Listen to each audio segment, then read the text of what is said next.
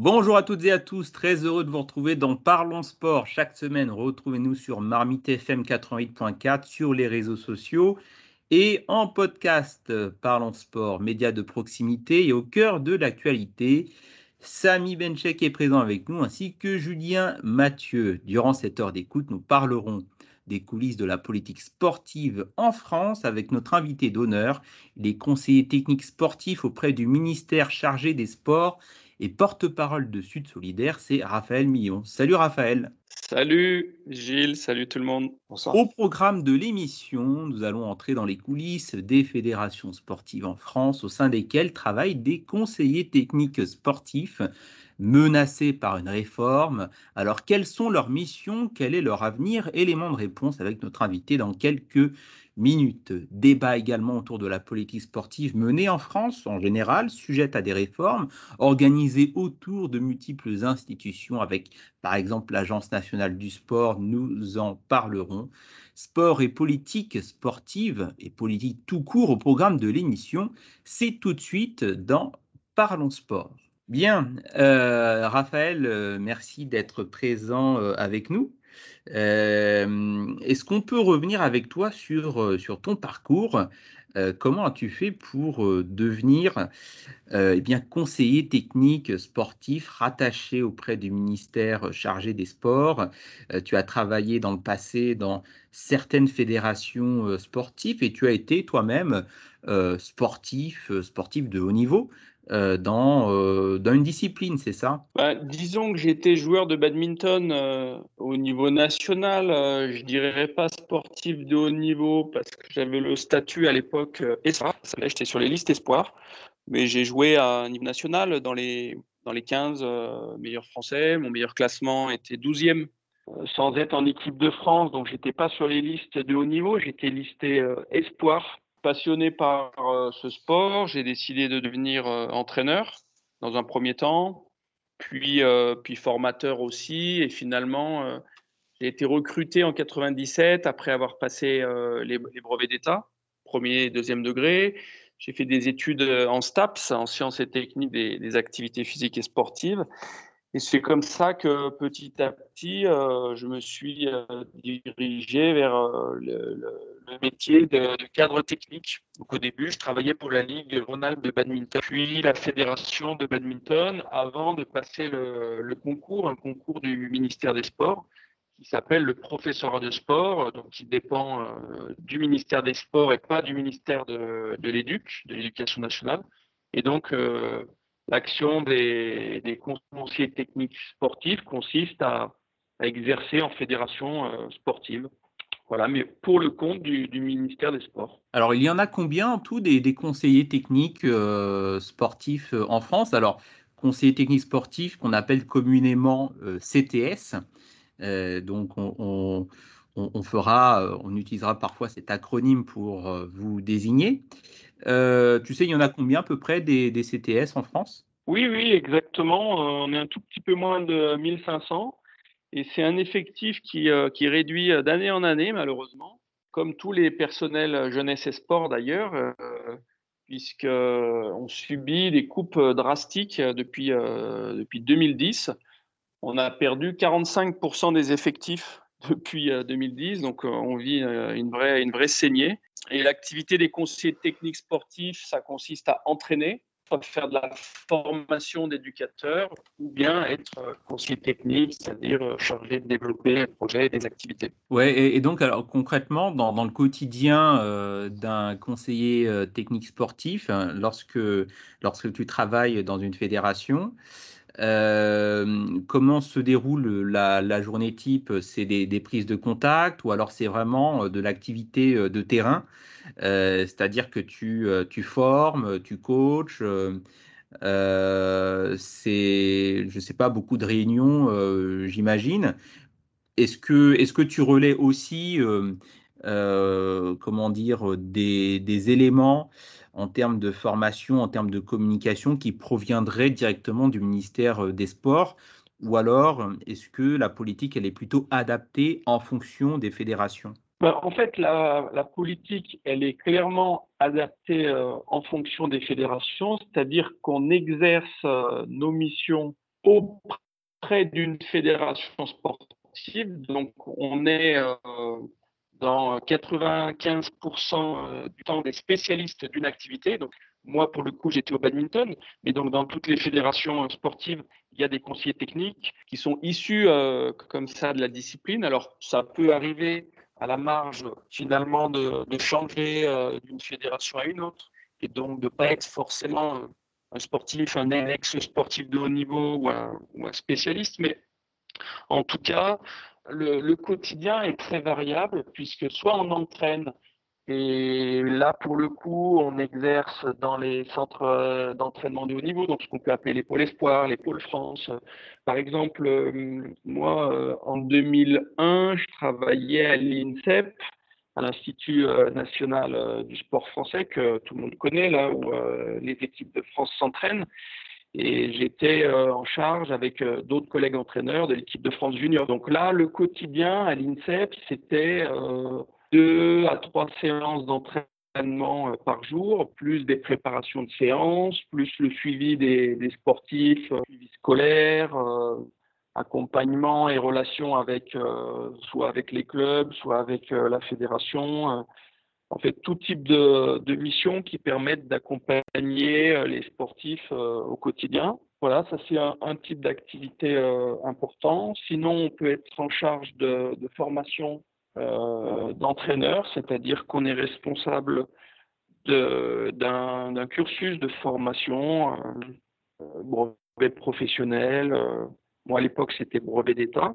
Et puis là, on est, euh, on est chargé de concevoir des programmes de formation et donc à la fois de, construire, mais à la fois d'être en face à face pédagogique auprès des entraîneurs. Et puis, bah, pour faire tout ça, bah, on va beaucoup sur les compétitions, euh, sur, euh, sur le terrain, sur les, dans les clubs, dans les, dans les ligues euh, régionales. Et puis, on passe aussi beaucoup de temps en réunion, c'est vrai, parce qu'il y a beaucoup de, de projets qui sont travaillés collectivement. Et puis, on organise des initiatives, des, des, projets qui peuvent être soit en lien avec une politique ministérielle, je sais pas, je dirais en ce moment, par exemple, il y a la question des, violences sexuelles dans le sport, qui est par exemple euh, un enjeu euh, très fort, parce que là, il s'agit de, de, travailler une problématique euh, vraiment grave, j'ai envie de dire. Et donc, en lien avec le ministère, même si, bon, nous, on considère syndicalement que le ministère ne fait pas tout ce qu'il faut pour, pour travailler ce sujet, mais c'est-à-dire qu'il n'y a pas forcément les moyens qu'il faudrait. Mais en tout cas, l'idée, c'est de, garder un lien avec le ministère pour être euh, le, plus, euh, le plus efficace et puis répondre le plus possible aux besoins des, bah, aux besoins des pratiquants et des pratiquantes. Oui, alors justement, tu, faisais référence euh, à, ton activité syndicale qui a été bah, notamment, euh, comment dire, euh, mise sur le devant de la scène ces derniers mois par rapport à une réforme du gouvernement euh, qui visait à modifier, voire supprimer ton métier, Raphaël, et puis le métier de, tes collègues aussi, donc de conseiller technique sportif. finalement, le gouvernement a changé son fusil d'épaule, il me semble, vers la fin de l'année dernière et a abandonné cette réforme.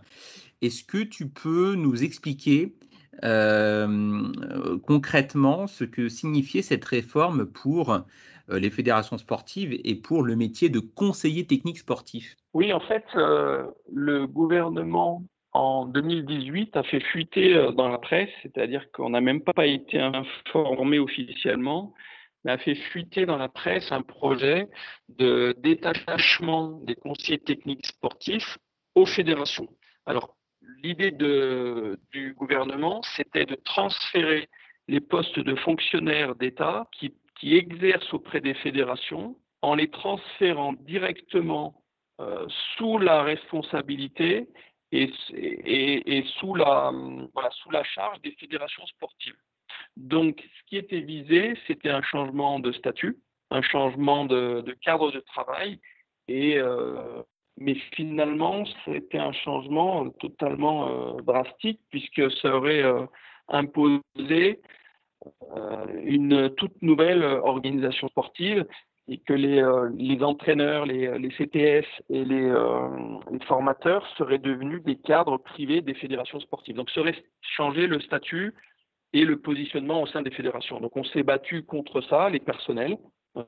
Tous les syndicats se sont forcés, fortement battus en 2018 et 2019.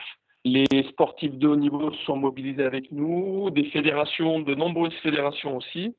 Et finalement, les députés en 2019 n'ont pas voté ce projet de détachement euh, d'office qui était prévu pour les CTS dans les fédérations. Ouais, parce que finalement, c'était transférer euh, des, responsabilités aux fédérations, mais sans transférer le budget qui allait avec. Donc, ça signifiait de fait euh, le non-renouvellement de certains CTS auprès euh, des fédérations qui avaient déjà des moyens assez faibles pour fonctionner, j'imagine. Alors, dans la promesse du gouvernement, il y avait l'idée de compenser les postes de fonctionnaires d'État, les postes de CTS, par des subventions.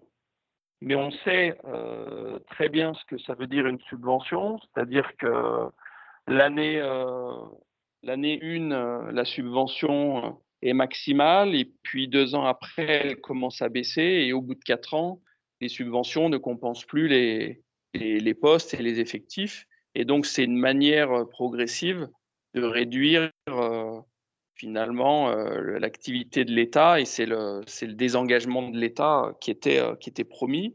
Donc, quand on a travaillé sur, euh, ces questions, on a réussi à convaincre qu'en fait, là, il y avait un, projet de privatiser l'activité des conseillers techniques sportifs par le gouvernement. En fait, c'était ça le but du jeu pour que les fédérations euh, n'aient plus euh, de, fonctionnaires qui travaillent auprès d'elles. Et alors, on, a constaté aussi, toujours d'un point de vue institutionnel, que il n'y a plus de ministère euh, propre des sports et de la jeunesse comme on avait pu le voir euh, auparavant. On a maintenant un, secrétariat d'État rattaché au ministère de l'Éducation.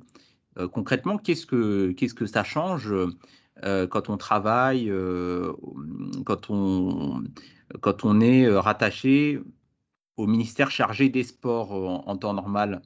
Euh, est-ce que vous changez euh, de bâtiment? Est-ce que ça veut dire moins de budget pour la politique euh, sportive? Pourquoi est-ce qu'il y a ce changement de dénomination d'un gouvernement à un autre? En fait, Jeunesse et Sport, c'est historiquement toujours le, plus petit ministère.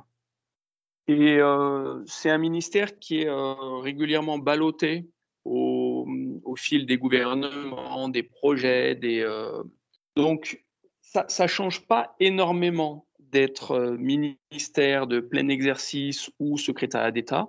Ça ne change pas tellement les budgets ou le, nombre de, de, personnel. Par contre, ça a une valeur symbolique différente. Nous, syndicalement, on n'est pas tellement attaché à cette, euh, à cette différence de, statut du, ministère euh, ou de secrétariat d'État. Jeunesse et sport, c'est régulièrement ballotté, comme je le disais, ça a été rattaché à la santé, à l'éducation nationale. Parfois, c'est un ministère euh, propre de plein exercice, parfois, c'est un secrétaire d'État. par contre, ce qui est dommage, c'est au fil des années et des décennies d'avoir des budgets qui baissent et des effectifs qui baissent puisque là, avec 45%, je le disais tout à l'heure, d'effectifs en moins depuis 2010, eh ben, c'est sûr qu'on ne fait pas la même, euh, la même activité. On n'a pas les, moyens de développer euh, les missions de la même manière et ça engendre euh, beaucoup de souffrance parmi les personnels, beaucoup de difficultés, beaucoup de, beaucoup de colère aussi du côté des personnels. Ouais, et alors tu es, au sein du ministère depuis un certain nombre d'années. Euh, comment euh, tu as vu l'évolution euh, du métier? Ce que tu, parlais d'une réduction des budgets, donc on imagine qu'il y a eu des conséquences concrètes pour vous sur le terrain. quel regard tu, tu portes sur à la fois comment est-ce qu'on exerce son métier au sein d'un ministère consacré à la jeunesse et au sport, et sur euh, finalement euh, la volonté euh, du gouvernement de mettre l'accent ou pas sur justement la question sportive en général. ben, Pour nous, pour les personnels jeunesse et sport, ce qui est paradoxal, c'est qu'il y a un décalage entre les, annonces et l'ambition politique qui est, qui est annoncée, les discours, et puis les moyens qui nous sont donnés.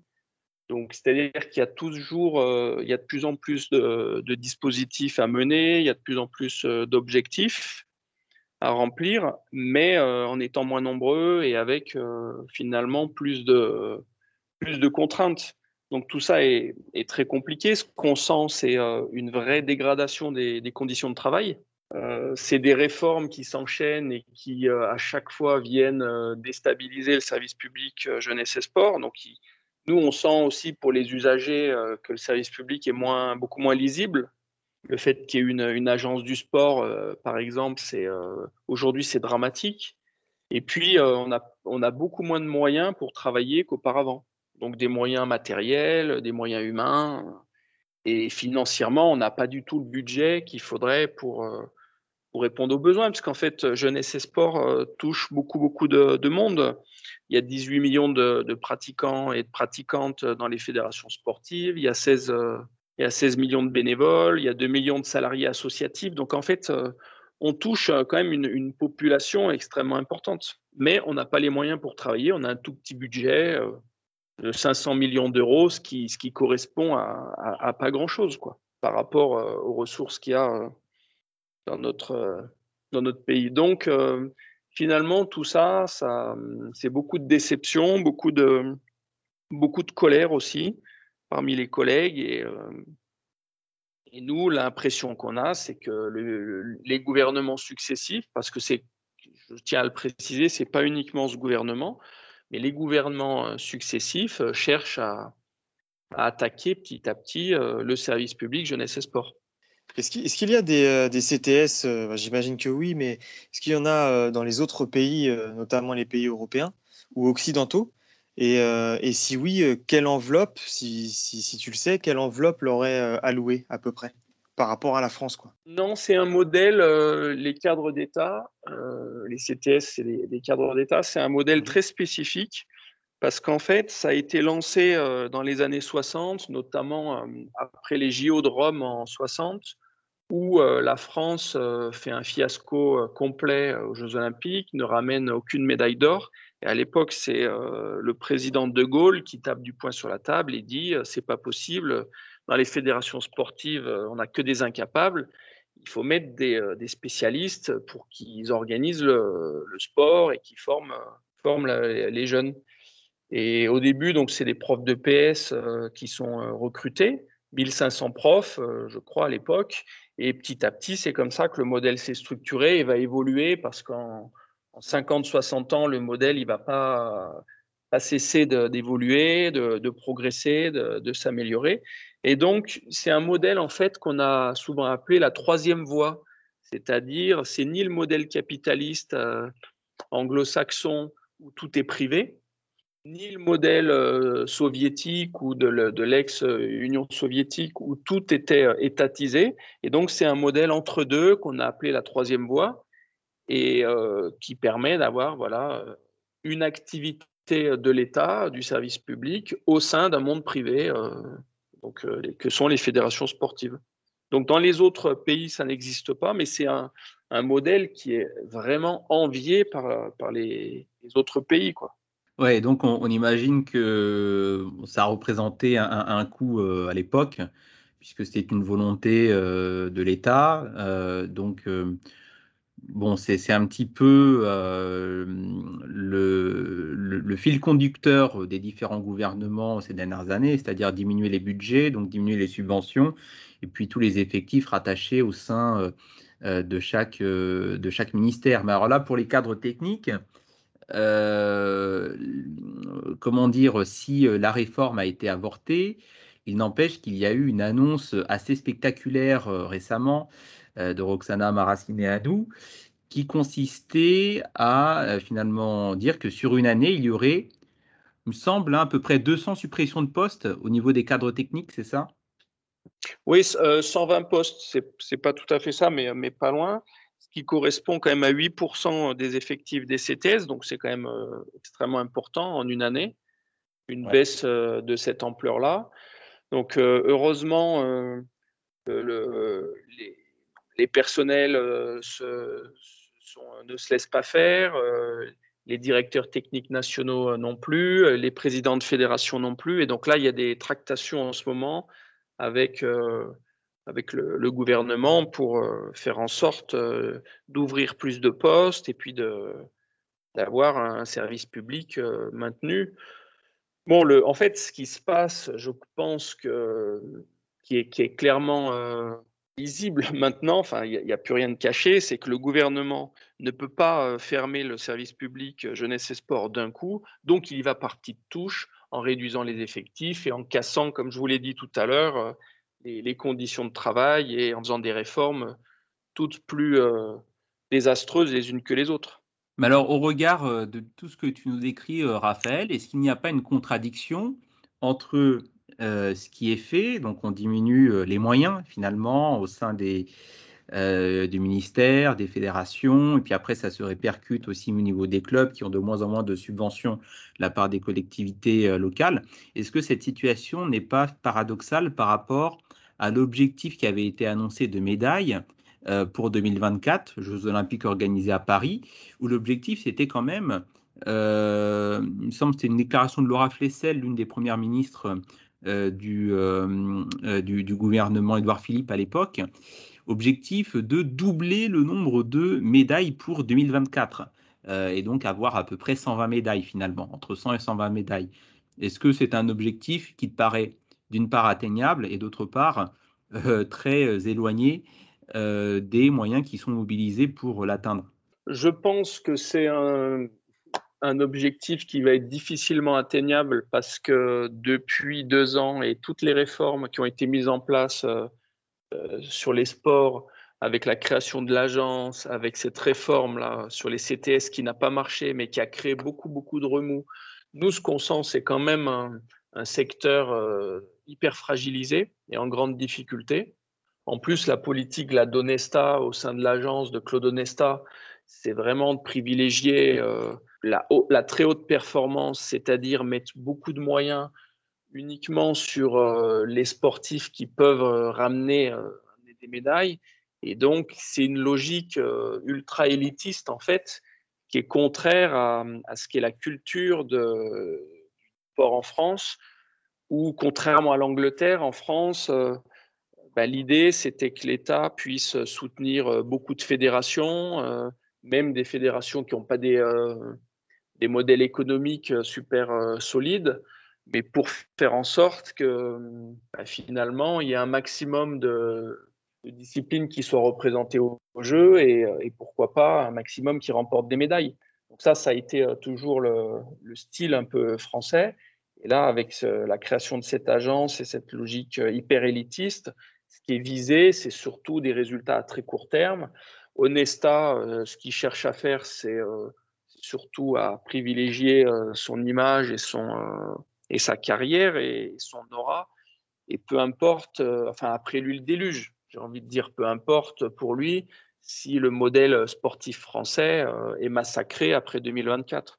Donc bon, moi j'ai envie de dire leur logique, à mon avis, elle est contre-productive à court terme, mais surtout elle est désastreuse à long terme. Oui, parce que alors effectivement, euh, l'Agence nationale du sport avait été créée en vue des Jeux olympiques de 2024. Il s'agissait euh, euh, de, faire en sorte eh bien d'avoir des compétiteurs et compétitrices de haut niveau pour, pour être prêts hein, finalement pour glaner les médailles. Agence qui a été créée aussi en plus d'un COJO, comité d'organisation des, Jeux olympiques. Donc moi, j'ai l'impression qu'on a blindé euh, les moyens en termes de, structure et de superstructure. Donc, euh, on a beaucoup de, penseurs euh, dans, cette organisation, mais pas forcément de, moyens très concrets, très pratiques pour, pour les clubs. Et les pépites, on les trouve sur le terrain. On ne les trouve pas dans, une, dans un comité ou dans une agence. Les pépites, il faut, il faut les former. Il y a des, comment dire, des graines à semer. Et euh, là où les autres euh, pays eh bien, euh, investissent longtemps, 7-8 ans avant les Jeux, Olympiques pour pouvoir performer effectivement dans une perspective à court terme. Là, j'ai l'impression qu'on est totalement à la ramasse parce qu'en trois ans, on ne peut pas combler ce gap d'un point de vue, d'un point de vue sportif, je dirais. Est-ce que tu serais du, même avis, Raphaël? Oui, tout à fait, parce qu'en fait, la création de cette agence-là en 2019, elle se fait déjà dans de très mauvaises conditions, c'est-à-dire que leur, leur promesse, en fait, c'était de dire il faut mettre autour de la table tous les acteurs du sport, l'État, euh, le mouvement sportif, euh, les collectivités territoriales et les acteurs économiques. Donc, dans les acteurs économiques, euh, il y a le MEDEF, par exemple, qui fait partie des, décideurs de la, politique sportive en France. Et pour nous, ça, c'est complètement aberrant que les acteurs économiques aient leur mot à dire sur quelle est la stratégie, euh, quel est l'intérêt général en matière de sport? C'est-à-dire que le MEDEF ait un avis sur euh, l'intérêt euh, particulier des entreprises et comment faire des bénéfices au CAC 40, ça, je, leur fais confiance. C'est leur boulot. Ils savent le faire, à la limite. maintenant qu'ils puissent avoir un avis sur quelle est une politique d'État ou une politique nationale qui réponde aux besoins de la population, pour nous, le montage, il a été euh, totalement, euh, euh, totalement fallacieux, en fait, et extrêmement dangereux. Et puis maintenant, ce qu'on voit, c'est que l'agence, elle se comporte comme un ministère bis. C'est-à-dire qu'on a toujours un ministère qui existe avec une direction des sports qui est en place. Et là, finalement, on a une technostructure en plus qui n'est pas hyper grosse, hein, puisqu'il y a 40 personnes, 50 personnes qui travaillent maintenant au sein de l'agence. Donc, ce n'est pas une, une superstructure. Et ce qu'on voit, c'est qu'elle n'apporte aujourd'hui aucune plus-value. C'est-à-dire que dans toutes les fédérations, les collègues nous disent c'est beaucoup plus compliqué qu'avant, on a plus d'interlocuteurs, on ne connaît pas les procédures, c'est pas clair. En fait, l'agence n'apporte rien euh, et personne n'est capable de, de, de, justifier son existence et de, et d'argumenter sur sa plus-value, mis à part euh, la ministre qui, euh, qui répond aux souhaits du gouvernement, et ça se fait jamais avec, avec des arguments. Donc, euh, c'est sûr que là, on est en grande difficulté. En plus, elle a été créée beaucoup trop tard, tu le disais Gilles, en 2019 pour 2024, c'est beaucoup trop tard pour qu'elle puisse avoir des résultats intéressants.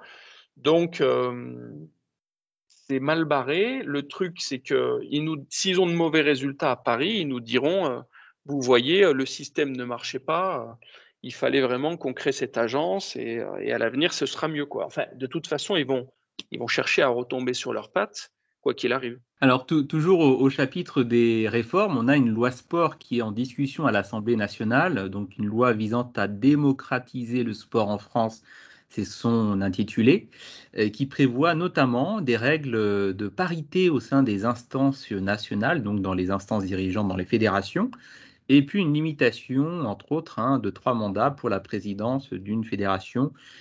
Est-ce que ce sont des mesures qui vont dans le bon sens euh, selon toi? Et, alors, j'enchaîne avec ma deuxième question. Euh, qu'est-ce qu'il faudrait inclure dans une vraie loi sport euh, en France, euh, à ton avis? Ben, C'est sûr qu'il hum, y a des choses à améliorer en matière de fonctionnement du sport en France, et notamment au sein des fédérations. Il y a, un gros toilettage à faire en matière de, gouvernance et en matière de démocratie. C'est-à-dire qu'on a des élus présidents ou vice-présidents qui restent des, des années, des décennies, au pouvoir. On l'a vu dans, pas mal de fédérations. Et donc, ça ne permet pas de renouveler, d'oxygéner de, faire évoluer les, les, manières de faire. Donc, ça, c'est vrai que c'est un, vrai souci. Donc, limiter le nombre de mandats, c'est une nécessité. Euh, mais il me semble de tête que là, c'est prévu de le limiter à trois mandats. Donc, trois mandats de quatre ans, ça fait quand même 12 ans. Euh, moi, je pense que c'est déjà beaucoup trop. Et que finalement, euh, le limiter à un mandat, voire deux maximum, ça aurait été largement suffisant. Après, euh, sur la parité, bah, effectivement, ce qu'on voit, c'est que dans les fédérations sportives, c'est beaucoup d'hommes euh, âgés qui trustent les rôles de pouvoir. Donc, faire en sorte qu'il y ait plus de femmes qui accèdent au rôle de, décision, bah, c'est très important pour nous, pour notre syndicat aussi solidaire. Considérons qu'il faut absolument qu'il y ait plus d'égalité entre les femmes et les hommes à tous les points de vue dans la société. Bah, dans les instances de pouvoir des fédérations sportives aussi, c'est important. Voilà. Mais ça nous semble voilà assez insuffisant et c'est plutôt de l'affichage en fait ce qui est fait. Parce que sur cette loi qui s'appelle démocratiser le sport il n'y a pas de mesures énormes et il n'y a rien comment dire pour soutenir vraiment le service public du sport. Donc c'est beaucoup de l'affichage et pas de et pas d'actes concrets ouais donc une mesure concrète qui selon toi manquerait euh, dans, cette loi, c'est-à-dire que toi, toi, Raphaël, président de la République ou ministre des Sports, euh, ce serait quoi pour toi la première mesure à mettre en place? Une mesure soit, euh, comment dire, qui remettra à plat le système, ou alors ça pourrait être remise, enfin, comment dire, une nouvelle mise à disposition des emplois aidés à destination des clubs, par exemple? Bah, ce qu'il faut faire, en fait, c'est un vrai travail de fond pour euh, améliorer la qualité de la formation euh, des, éducateurs et donc des jeunes. L'enjeu, en fait, d'avoir un service public euh, du sport, c'est de beaucoup mieux accompagner les, jeunes garçons et les jeunes filles qui pratiquent. Et c'est de faire en sorte que on ne développe pas que l'aspect compétitif, mais que le sport, ça soit vraiment un espace d'émancipation, j'ai envie de dire un espace éducatif qui permette de construire, voilà, de construire des parcours. Donc ça, ça nécessite quoi? Bah, Une ambition éducative et donc des moyens. Il faut beaucoup plus de moyens, un budget beaucoup plus important. Il y a des, députés qui disent qu'il faudrait à minima un budget d'un milliard. Aujourd'hui, il est de, 500 millions un budget d'un milliard, c'est pas du tout pharaonique et, utopique pour, euh, pour travailler. Et quand on sait que rien que le budget des CTS est de 120 millions par année, bon ben voilà, avec euh, un milliard, on pourrait recruter euh, beaucoup plus de, personnes et faire un travail de, terrain beaucoup plus concret. Moi, je dirais une mesure forte, ça serait de, développer le sport dans les, dans les zones où il y en a le plus besoin, dans les, dans les campagnes, dans les quartiers euh, défavorisés. Euh, là, il y aurait euh, besoin de mettre plus de, personnel, plus de moyens pour, pour accompagner les jeunes. Et alors, une question qui, qui me vient à l'esprit comme ça, on, a, enfin, j'ai l'impression qu'à chaque fois, le ministère des Sports est une occasion pour le gouvernement de marquer les esprits en disant bah tiens on va mettre cet ancien champion cette ancienne championne est-ce que selon toi, il y a une différence euh, de politique lorsque le ministère des Sports est occupé par une personnalité politique qui a fait une carrière politique ou alors occupé par un ancien, une ancienne gloire euh, du sport Est-ce que selon toi, il y a une différence? Parce que donc là, on, le rappelle, Roxana Maracineanu, Laura Flessel, c'était les deux ministres secrétaires d'État chargés au sport sous la présidence d'Emmanuel Macron. Euh, on se souvient aussi que sous la présidence de, Sarkozy, on avait, euh, on avait du David Douillet, on avait, on avait du, Bernard Laporte, mais on avait aussi, euh, sous le gouvernement Jospin, une personne comme Marie-Georges Buffet. Est-ce que tu as un regard sur la question? Oui, mais là, tu, en plus, tu rappelles des, mauvaises périodes avec Laporte et Douillet. Là, c'était, là, on touchait le fond, franchement. bon, avec Roxana nous en ce moment, c'est pas bien mieux, honnêtement. C'est-à-dire qu'en fait, ces sportifs et ces sportifs de haut niveau-là sont souvent des marionnettes qui euh, n'ont pas euh, d'expérience politique, qui n'ont pas les réseaux, qui se font un peu balader en fait, ou complètement balader. Et c'est vrai que euh, là, tu parlais de Marie-Georges Buffet. Dans l'histoire quand même du ministère Jeunesse et Sport, c'est Marie-Georges Buffet qui a laissé une, vraie, enfin une trace de, très grande crédibilité et qui a fait un, boulot extraordinaire. Et, euh, et moi, j'ai aucune attache euh, avec, euh, avec son parti politique, donc je peux le dire vraiment aisément.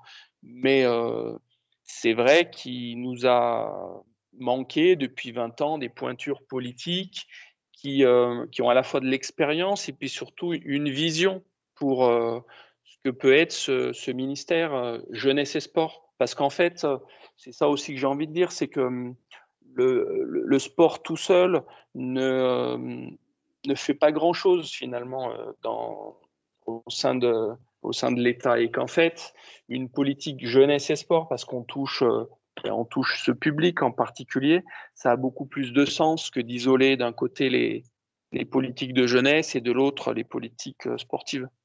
Donc ouais, c'est vrai que Marie-Georges Buffet, euh, tu en parlais, mais c'est pour nous une, une référence quand même qui a laissé euh, souvenir extra quoi au ministère. Et alors, tu, parlais aussi de, politique euh, axée sur la jeunesse et sur euh, euh, le sport, et donc qui, résulterait d'un vrai travail de fond. Est-ce que ça voudrait dire plus d'heures de sport à l'école, que ce soit au niveau de, de l'EPS ou bien par d'autres moyens?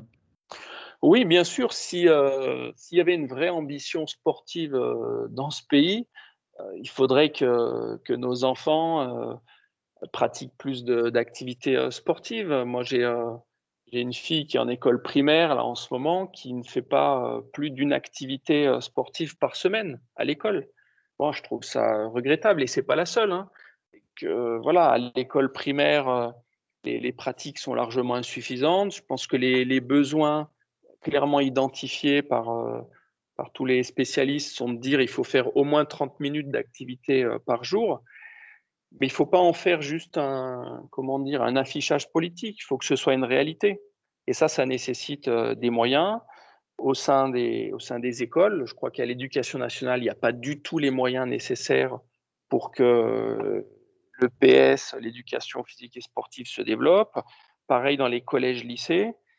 Donc, euh, c'est largement insuffisant. Après, je, vais euh, le dire aussi euh, franchement, moi, je ne suis pas spécialiste de l'EPS, puisque ça dépend du ministère de l'Éducation nationale. Et je pense que nos activités, EPS à l'Éduc et sport au ministère des Sports, sont des activités complémentaires, mais qui ne sont pas tout à fait les mêmes. Et à la limite, je laisserai plutôt parler des, des profs d'EPS sur, sur l'activité à l'école. Mais moi, j'ai vraiment le, sentiment que les jeunes ne, font pas assez de, PS ou de sport, c'est sûr, à l'école. Euh, je voudrais qu'on revienne aussi sur un fait d'actualité euh, que tu avais évoqué euh, tout à l'heure, Raphaël, le sujet des violences, notamment sexuelles, dans le sport. donc, un certain nombre de polémiques ont éclaté, que ce soit en France ou même dans la plupart des, des pays, des grands pays sportifs, euh, dans certaines disciplines. Alors, enfin, gymnastique, euh, euh, qu'est-ce qu'on a eu aussi, patinage, équitation. Est-ce que ce sont des sujets dont, dont on savait qu'ils étaient là, mais qu'ils n'émergeaient pas forcément? Ou alors est-ce que tu, tu, tu, découvres ça avec plus ou moins de surprise, comme tout le monde? Moi, dans ma carrière, quand j'ai travaillé en 2008-2009 à la direction régionale Île-de-France, j'étais euh, chargé de, coordonner le, haut niveau dans la région, mais pour l'État. et donc, euh, je suivais les centres d'entraînement, les pôles Espoir et les pôles France, et j'avais été euh, amené à. J'avais été en contact avec une discipline sportive, en patinage, en roller artistique, où l'entraîneur a été dans ce type de pratique, il a ensuite été condamné. Donc j'avais été confronté euh, de près à ça. Puis avec la, directrice régionale de l'époque, qui maintenant est la déléguée interministérielle sur la question des, violences, là, Fabienne Bourdet, on avait travaillé euh, cette question. Moi, à part ça, j'avais euh, j'avais pas été confronté plus que ça à la problématique. Et donc, c'est sûr que découvert là il y a 2-3 ans, euh, au moment où Sarah Bitbol euh, a fait euh, a écrit, a fait ses, déclarations. J'ai quand même découvert avec beaucoup de stupeur ce qui se passait, mais derrière, en, discutant, en analysant le problème, on arrive à le comprendre parce qu'il y, a une sorte de chape de plomb qui existe dans le sport sur cette question. Et là, c'est une chape de plomb qui est en train d'exploser, et heureusement d'ailleurs. Donc, je pense que c'est une bonne chose que ça sorte, que ça, que ça se sache. Maintenant, il faut donner beaucoup de moyens pour que ça, pour que ça évolue, pour que les mentalités évoluent, pour que les, mmh, la formation des éducateurs soit beaucoup plus exigeante sur ces questions. Et puis, il faut sûrement mettre en place des, des, des, démarches, des dispositifs qui fassent en sorte de ne pas laisser euh, des éducateurs euh, seuls avec euh, aux en responsabilité quoi avec des, jeunes athlètes. Parce que sur sur des jeunes athlètes il se passe vraiment une, une forme de, de triple domination quoi. C'est-à-dire que souvent ce sont des, des, entraîneurs qui déjà ont un j'ai envie de dire un rôle un peu dominant par rapport aux, aux athlètes. Et ça c'est un peu pense, malheureux dans le, dans le système aujourd'hui. Je pense que les, entraîneurs ont, un pouvoir qui est, qui peut-être trop important. Il y a le fait aussi, la deuxième domination, c'est qu'on peut, on a des hommes qui, euh, qui, exercent et donc qui peuvent exercer sur des femmes. Et là, on est ben, dans classiquement ce qu'on va appeler le patriarcat. Et puis, il y a une troisième domination qui est aussi euh, majeure euh, sur des mineurs. Donc dans le sport, voilà, euh, l'entraîneur homme majeur, euh, bah, il a beaucoup plus de poids que, que l'entraîné euh, femme mineure.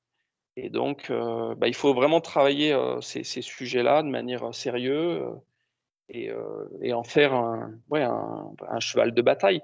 La ministre s'est emparée de cette question. Là, pour le coup, moi, je lui donne raison. Je pense que c'est très important. Mais il faut que ça aille beaucoup plus loin en donnant des moyens. Quoi des moyens humains, des moyens en formation, euh, des, moyens de travailler. Quoi. Faut pas que ça soit que du, déclaratif et des belles intentions, encore une fois. Et alors sur les perspectives, euh, euh, comment dire, bah, notamment du mouvement syndical que tu mènes, Raphaël, c'est quoi les prochaines étapes pour toi et ton syndicat au regard des récentes annonces du ministère? Où est-ce que vous en êtes par rapport au, euh, bah, au fait de, de, vous battre sur la conservation de vos métiers, de vos périmètres de compétences, de votre cadre euh, de, de, travail? Bah, En fait, nous, ce qu'on cherche à faire là, c'est rassembler un maximum euh, de personnel pour qu'on on réinvente le service public jeunesse et sport. Le réinventer, ça veut dire lui redonner une, une nouvelle vision, en regardant euh, dans l'histoire ce qui a marché, ce qui n'a pas marché. Ça ne veut pas dire hein, qu'il faut euh, refaire ce qui se faisait avant, c'est pas du tout l'idée, mais en tout cas observer euh, quelles ont été les réformes qui, qui ont fortement impacté le ministère Jeunesse et Sport. Et puis, on veut aussi associer les, les, associations, les usagers à ce travail-là, pour réinventer ce service public, parce qu'en fait, cette notre idée, c'est pas de, défendre euh, nos métiers uniquement et notre euh, corporation. C'est de défendre une vision du, service public, euh, d'un service public ambitieux et, éducatif finalement. Et ça, ça va nécessiter, aussi bah, des actions concrètes, d'aller devant les ministères, d'aller peut-être devant l'agence, d'aller d'aller discuter aussi avec, euh, avec les, alliés, les partenaires, d'aller euh, peut-être bousculer les, fédérations aussi pour leur faire comprendre que, que sans, euh, sans service public, le, le, modèle anglo-saxon n'aura qu'un intérêt, c'est surtout c'est l'intérêt pour le business. C'est-à-dire, ça va augmenter les coûts de pratique, ça va, ça va augmenter les, les freins à l'accès au sport, mais ça va pas ça va pas euh, encourager la, pratique sportive. Donc, euh, nous, ce qu'on a envie de faire, c'est euh, de lancer un mouvement jeunesse et sport debout pour, pour s'organiser collectivement et, créer un rapport de force. Là, on est à, même pas, si on est à un an de l'élection présidentielle, donc c'est le moment de se faire entendre et de, bousculer les lignes parce que on peut pas laisser le service public comme ça détruit euh, à petit feu par les, ultralibéraux qui sont au gouvernement. C'est une problématique qui est euh, comprise par l'ensemble euh, du personnel au sein du ministère, ou alors est-ce qu'à l'instar des secteurs privés, on a un taux de, de, syndicalisation assez faible aussi? Est-ce qu'on a vraiment là tout le personnel des jeunesses et, des sports qui sont mobilisés par rapport à, cette, à ces récentes déclarations? Je pense qu'au sein des personnels, avec les, la, la CAS qui est organisée depuis 15-20 ans, il y a beaucoup de lassitude, il y a beaucoup de, frustration, de déception ou de colère. Et donc, euh, qu'on vit est assez euh, paradoxal, c'est-à-dire qu'on a pas mal de collègues qui, euh, qui, ont envie de partir, en fait, de quitter euh, le ministère pour aller, aller mener d'autres projets. Et nous, ce qu'on dit au sein de notre syndicat, c'est il faut rester et il faut se bagarrer. Quoi.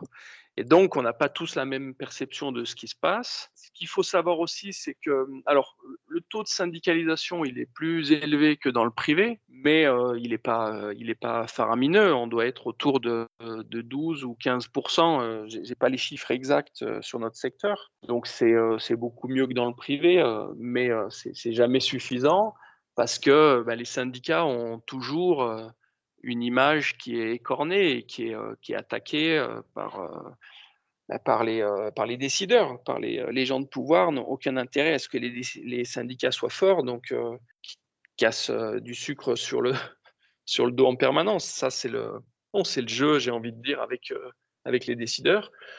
Donc nous, on cherche à mobiliser un maximum les, les, gens dans, dans des assemblées générales et puis, on discute aussi avec les camarades des autres syndicats, même si on ne partage pas toutes les, options qui sont prises et la stratégie.